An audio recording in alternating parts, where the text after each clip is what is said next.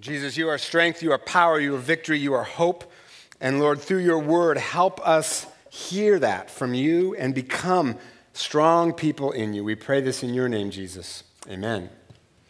Good to see all of you here. There's a lot of you kind of scattered in the back. Hey, just a, a reminder um, there's often, when you come in, you don't see seats here. There are often seats up in front, so encourage you to do that. And, and if some of you, as you come in, those of you who arrive early, I know this is like asking the world, but maybe you could sit toward the front so that people who come later could know that there's a seat and all that. So if you could sit to the front and in the middle, there's about 100 more seats, 100 more people we could get in here. That would be awesome. Because when people come and think it's full and they leave, that makes the baby Jesus cry, okay? so you don't want to be doing that, all right? So to the front and in the middle, all right? Otherwise, you make the baby Jesus cry. Okay. In every job interview, you can be assured that there will be two questions, right? What are your strengths and what are your very good. You've been to a job interview. And to that last question about weaknesses, you reply something like, I just care too much. well, far out, right? Like the old story of a, of a man who was being interviewed for a new job, and he said, My department has turned a profit every quarter. I've never had a personnel issue. I always get excellent performance reviews. And the interviewer said, Well, what's your biggest weakness? And the guy said, I tend to exaggerate. Where do you feel strong right now? Because we all have strengths. And where maybe do you feel a little weak? Where do you feel like you are inadequate to whatever challenge you face? The passage we read today is all about strength, ultimate strength. Where does real strength come from, and how can we be strong people? As we've been going through the book of Second Corinthians, we have noticed that the path has become very difficult for the Apostle Paul because a group of people called super apostles have convinced the Corinthians to reject Paul as their pastor because he's not good enough look, he's not good looking enough, he's not a deep enough preacher, he, he, all these bad things happen to him, so how can God possibly be with him? right? And Paul defends himself throughout the entire book, but in chapters 11 and 12, he just kind of loses it. He has a big old, full on apostolic temper tantrum. I mean, he really, it is, the, it is the apostles' equivalent of pounding his fists on the ground and screaming, right? He just goes berserk. And then he ends with this kind of very Zen like statement when I am weak, then I am strong. And by weak, Paul means lots of things things like health or financial or relationship issues, anxiety. Also, things, though, that weaknesses, things that we don't do very well. Or maybe it's kind of quirks in our personality or, or weaknesses in our personality that hurt other people. And if nothing comes to mind for you right now, then just ask your spouse and they'll fill you in on that. Um, friends can help too. But then there's a different kind of weakness. There's the weakness that comes because God has called us to do something so beyond our talents that we are not capable to do it. And we have to lean on Him to accomplish it. And if you're not feeling particularly weak right now, or maybe you're feeling kind of content and complacent, like my weaknesses don't get in the way, maybe they don't, but maybe that's also because you're not doing something so big that it's beyond you that you have to lean on God for that. It's not that you're strong, it's that you're only trying to lift three pounds. And God may be calling you to something bigger. And life is at its best when we push against our limits and allow Jesus to do through us what only He can do. That's real strength. That's what it really means to be strong. Now, there are a few things in our East Side culture that are more counterculture, more difficult to talk about than weaknesses, right? That's just not, we don't like to talk about that here on the East Side. That's why I actually made you say the word out loud to discover that your tongue wouldn't turn to fire if you said it, right? Because we don't like to talk about weaknesses. We kind of want, you know, no one's gonna, like their Match.com profile, they're not gonna lead with neurotic, out of shape slacker who lives in my parents' basement looking for a relationship, right? Like, you're not gonna lead with that. Now, I wanna be clear God works through our strengths, absolutely. And the point here is not to go be wimps for Jesus. The point is actually the opposite. Jesus doesn't wanna make people weak, Jesus makes people strong. The whole passage is about strength. It's not about weakness. He uses the word, Paul uses the word, but what he's really talking about is how to be strong people because Jesus doesn't want weak people. Jesus works through strong people. But paradoxically, sometimes we discover our greatest strengths when we are feeling weakest. Here is a truth in life. Sometimes what you don't have turns out to be your greatest asset. Sometimes what you don't have turns out to be your greatest asset. Years ago, I told you a story, supposedly true. Some may remember it, but I want to tell it again because it makes a good point. About a six year old boy who lost his left arm in a car accident. And after it healed, he wanted to take judo. And his parents kind of weren't sure about that, but they signed him up for judo anyway. And his judo teacher said, okay, here's what we're going to do. We're just going to work on one move until you get it, right? So, uh, you know, after almost a year, this little boy finally mastered just this one move. That's all he had. And the teacher said, okay, time to go to a competition. And parents weren't sure about that either, but he went and the little boy won his first match. So now he was confused. So he asked his judo teacher, How could I win this judo match when I only know one move and I don't have a left arm? And the teacher said, Easy. The one move you mastered is one of the most difficult moves for kids your age. And the only real defense against it involves your opponent grabbing your left arm.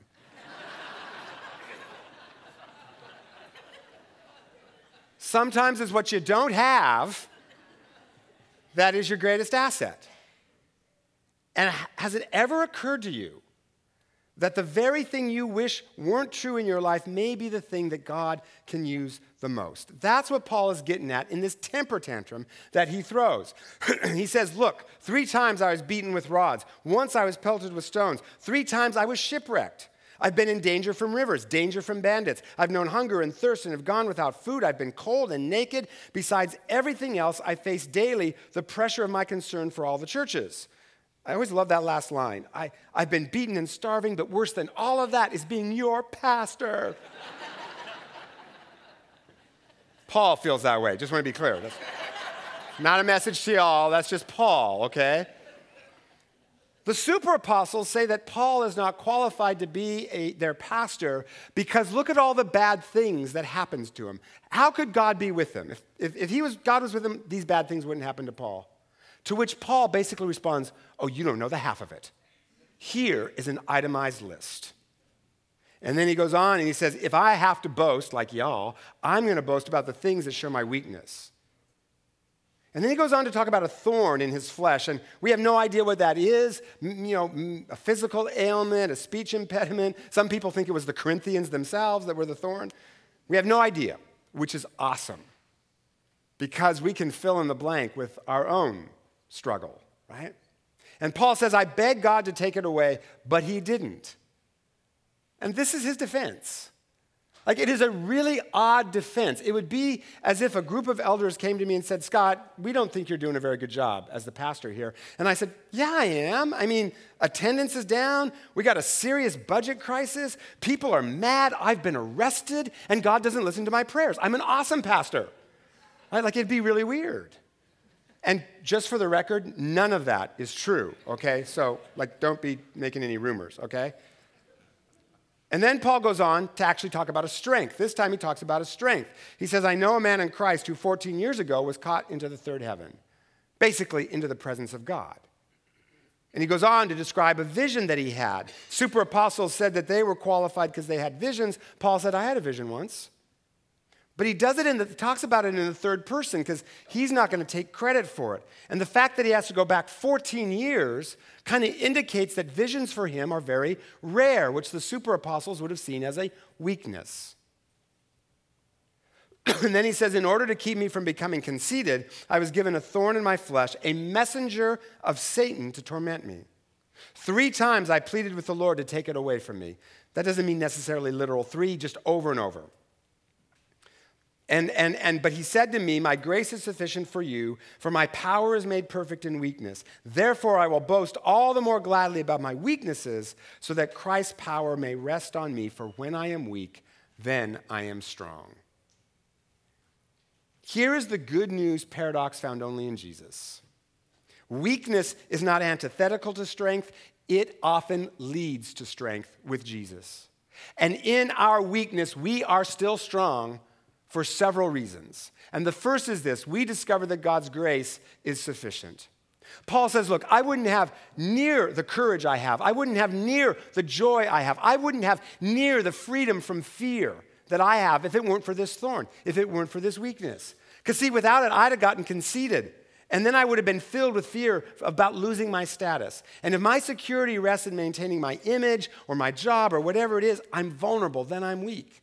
But in my weakness, I turn to God and discover that His grace is sufficient. He loves me for who I am, not what I've done. In my weakness, I see God use even the hard things for good, which means I am no longer a slave to fear because God will use even the hardest things in my life to be the eventual servant of my joy. See, there are two kinds of answered prayers ends and means. And sometimes God will give us the ends we're praying for. You know, in Paul's case, strength and joy and courage, but not always by the means we advise him to use. Right? Paul's strength didn't come by the means he had suggested to the Almighty take away the thorn.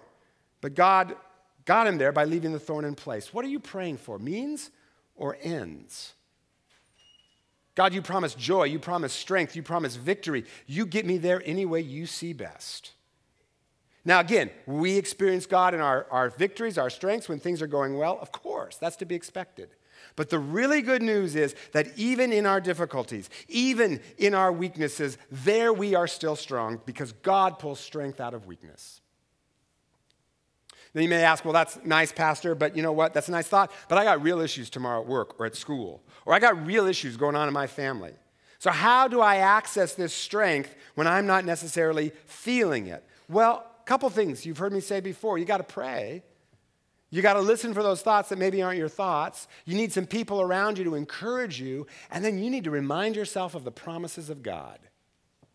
This afternoon, we are all going to be inundated with promises from our culture through advertising, right? Very expensive, overpriced ads, right? We hear, we're bombarded with messages, right? Are we listening to the messages that God sends and ask, acting as though they were true? That's how you step into strength. Notice how Paul talks about the thorn. He says, I was given a thorn, a messenger from Satan to torment me. See, when a bad thing happens, a thorn, Satan always attaches a message to it. Sort of like attaching a document to email, right? Like maybe it's a relationship problem and Satan attaches a message that says you're not lovable. Maybe it's a romantic issue. Satan attaches a message that says, see, can't trust those women, can't trust those men. Maybe you don't get the promotion. Satan attaches a message, you're a failure. The thorn often doesn't torment us nearly as much as the message does. But God also attaches messages to hard times. Things like, My grace is sufficient for you. I love you even if you don't get the promotion. That's your strength. What we have to do to step into strength, to be no longer slaves to fear, is we got to remind ourselves of God's messages, His promises, and act as though they are true.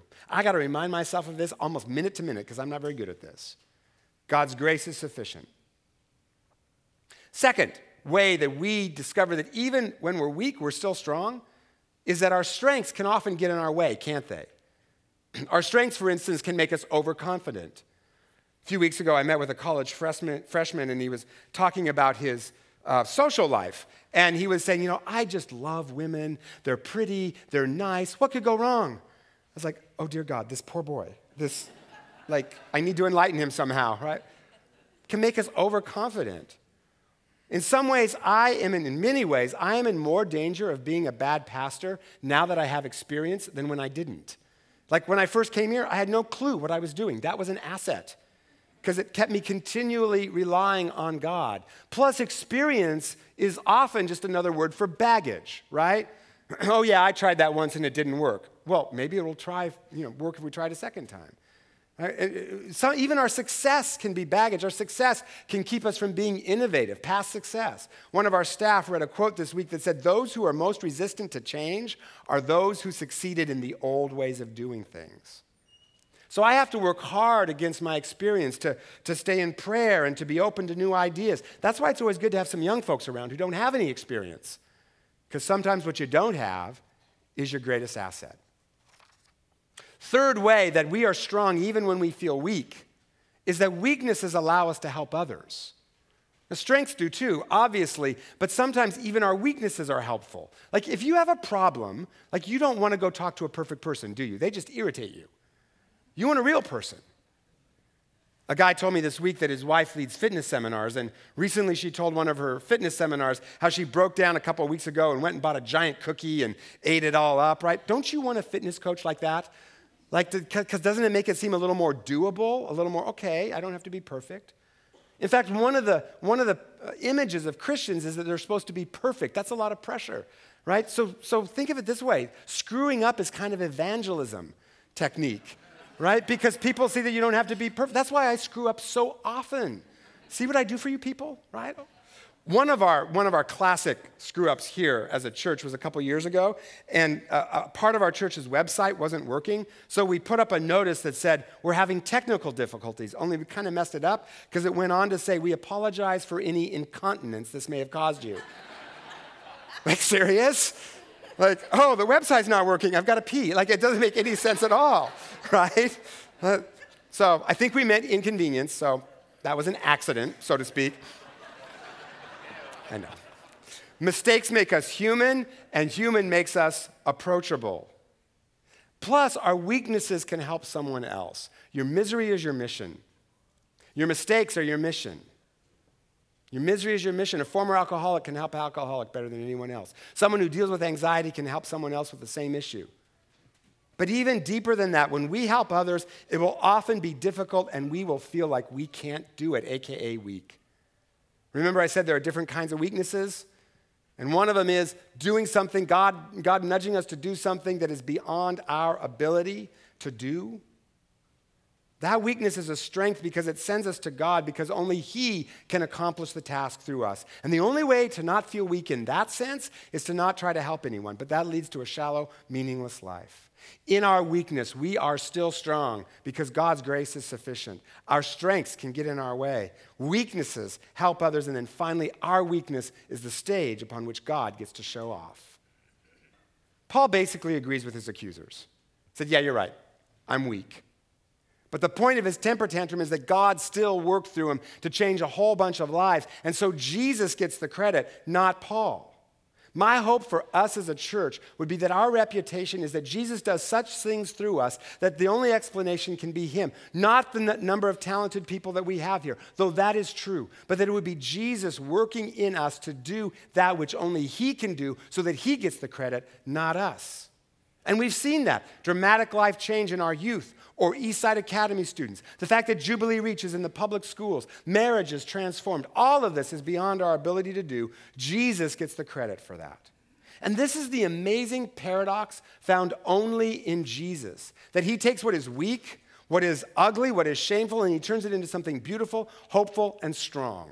And the best example of that is the cross, and there is only one crucified God, and his name is Jesus the ultimate thorn in the flesh. In fact, the Greek word Paul uses for thorn could mean stake or nail as well, like the kinds driven into Jesus' hands and feet. It is ultimate weakness where God allows himself to be defeated by his own creation. But of course, it proves to be the strongest thing ever because he takes the weakness of the cross to conquer our greatest weakness, which is sin. And now people wear crosses around their necks as jewelry. It's like wearing an electric chair or a noose a symbol of torture and death, but God turned it into something beautiful.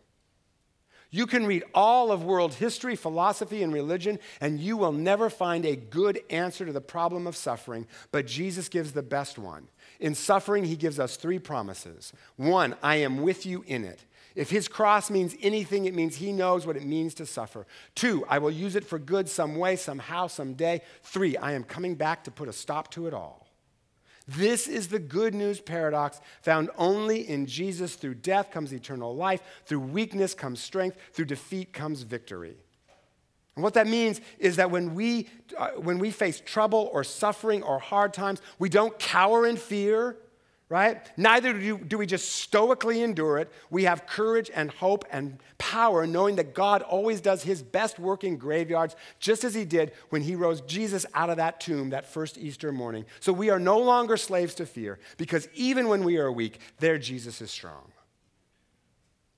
There's a man I've heard speak several times named Jimmy Mellado, and he was born in El Salvador. And his mom was raised in absolute terrible poverty. When she got married, it got a little bit better, but they were still struggling. And, but she would tell her kids about the kind of poverty that she grew up in.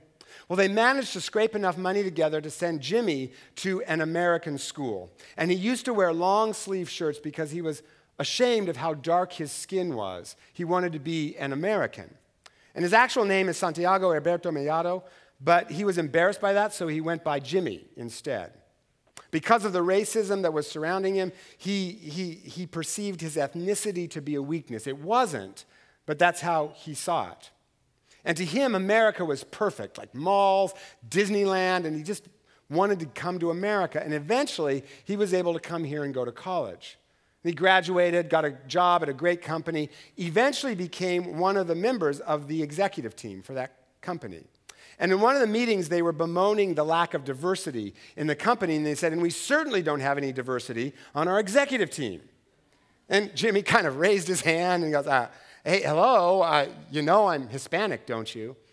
And someone said, yeah, but you don't count. And his first thought was, yes, I finally made it. I'm seen as an American. But then he got a thought that came from God that said, but you're not American and you need to be who you are. Santiago Herberto Mellado, born in El Salvador without the assistance of a doctor. Your mother grew up in dire poverty, and I'm going to take those parts of you that you are running away from, and I'm going to use them as part of your calling. So, fast forward a couple years later, and he becomes the president of Compassion International, a Christian nonprofit that helps kids around the world get out of poverty. So now he's traveling back to El Salvador and other places where there's poverty, and he's the link between the developing world church and the resourced world church to bring alleviation to poverty. And when he became president, his mom went to his installation service. And afterwards, she came up to him, gave him this great big hug, and then she kind of pushed back and tried to say something, but couldn't. She got all choked up and hugged him again and tried to talk again, couldn't. Just did this three times, and then finally just walked away. Well, the next day, she said, You know, when someone grows up in poverty, like I did, nobody ever thinks that that's going to be a benefit to their kids. But God made even that turn into good. My history gave my son an understanding of poverty and it gave him compassion for the poor. And now he's helping people get out of the same kind of poverty that I grew up in. I am so grateful that God redeems everything.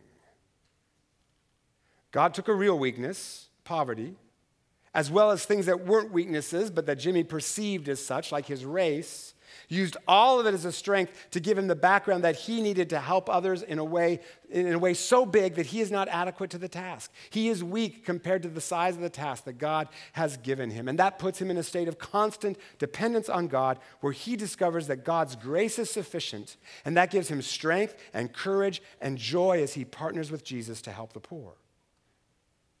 When we admit our limitations, let Jesus work through them anyway and point to Him and give Him the credit and be grateful for what He does, then we are strong. Which means there's really no such thing as weakness at all when Jesus is anywhere in the picture. Because Jesus just takes a weakness and turns it straight back into a strength. We are no longer slaves to fear because even in our weakness, Jesus is strong. So, what is it you think you need that you think you don't have? Money, perfect marriage, right kind of job, good looks. And if you don't feel weak, what might God be nudging you to do that is so big that it is beyond you, you're going to have to lean on Him? Let Him work through all of those things and watch Him turn what you think is weak into power, courage, hope, and strength. Because, see, it doesn't matter what you don't have. It doesn't matter what you do have. It doesn't matter what you've done. It doesn't matter what you haven't done. It doesn't matter how dirty your uniform is from the game of life. The good news of Jesus is that in his upside down kingdom, where you feel weak, there he is strong. You just have to hang on to him and watch him do the rest. So, Lord, we give you our strengths, we give you our weaknesses, and we ask, Lord, that you would do those things in us for us, through us, and around us that can only be explained by you so that you get the glory and you get the credit, not us. Lord, thank you that you have made us free from fear. Help us to walk in your promises. We pray this in your name, Jesus. Amen.